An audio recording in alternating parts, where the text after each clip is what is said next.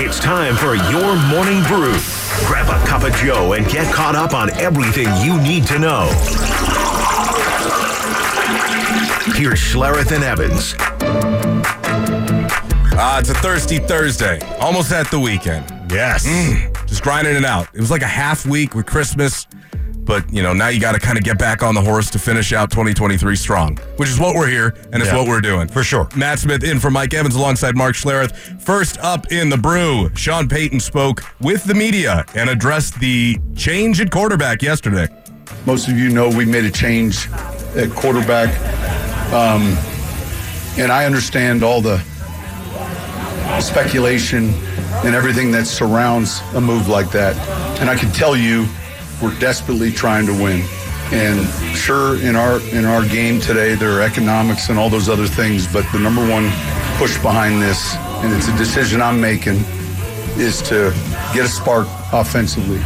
Obviously, it's difficult, and you know, all of us feel like, man, we didn't do well enough. Did you hear it? Did you hear the key word? What was it? Spark. Mm-hmm. You heard that a lot yesterday. You heard that a lot, and you even heard that from Ian Rapoport. So that was the company line that they're going with, right? To try and make it seem like it was about more than just the financial reasons. Because it was even interesting when we broke the news with Rapoport's tweet yesterday. He said the Broncos are strongly considering sitting him. And then later he came out and kind of clarified that it was more of a football decision and used the same word spark. Mm-hmm. So that is the word that's coming from inside the building. And I, I understand. I understand the financial ramifications and the fact that you're spending way too much money based on the production that you're getting. I also understand the winning aspect of that. And I think what's really hard for the general fan to see because they watch the TV, they, they're watching TV. Um, and it's really hard, even as I call games every weekend, it's really hard to see everything, even when you're calling a game.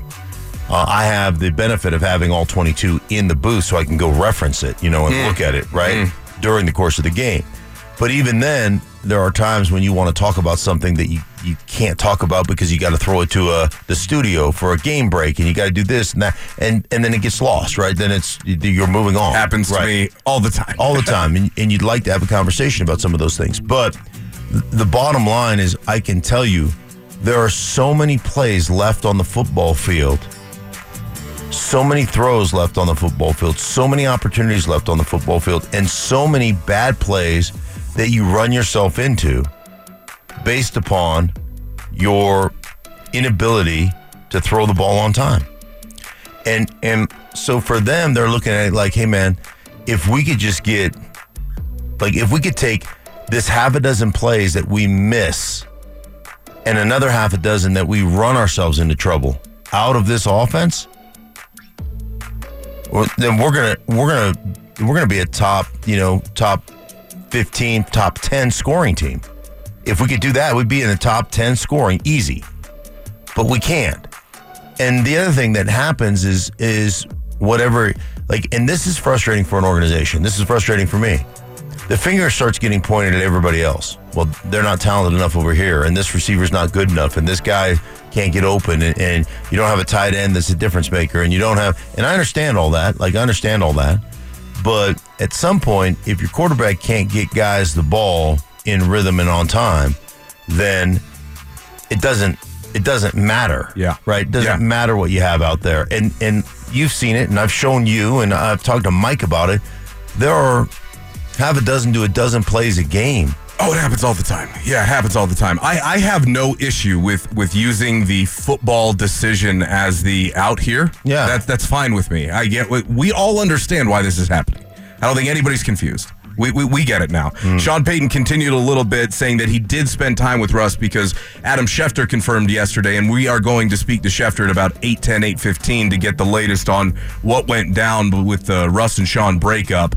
But Adam reported that Sean met with Russell and then met with the team. So everybody found out about this yesterday. And hmm. the reports were that that locker room was pretty surprised afterwards after practice. This is what Sean Payton had to say about that conversation with Russ.